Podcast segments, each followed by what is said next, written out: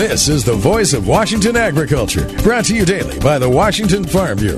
From the Ag Information Network, I'm Bob Larson. The American Farm Bureau has adapted policy that supports a congressional push to include AM radio in all vehicles. AFBF Vice President of Public Policy Sam Kieffer says adopting the policy resolution gives the AFBF policy team the power to advocate with lawmakers on the issue. Vehicle manufacturers have heard from the rural communities and agriculture in general and have made adjustments. But the adoption of this policy language means that we can get behind members of Congress who want to make sure that these communications uh, capabilities and mechanisms are not restricted moving forward, either by uh, government edict or by manufacturing trends. So Kieffer says they want to do everything they can to make sure this happens. What we've seen is some of the manufacturers have, have reacted and responded, and we want to make sure that it remains a priority. Kieffer says this is just another way for Farm Bureau to support rural families. Farm Bureau is a big tent organization, and if it's important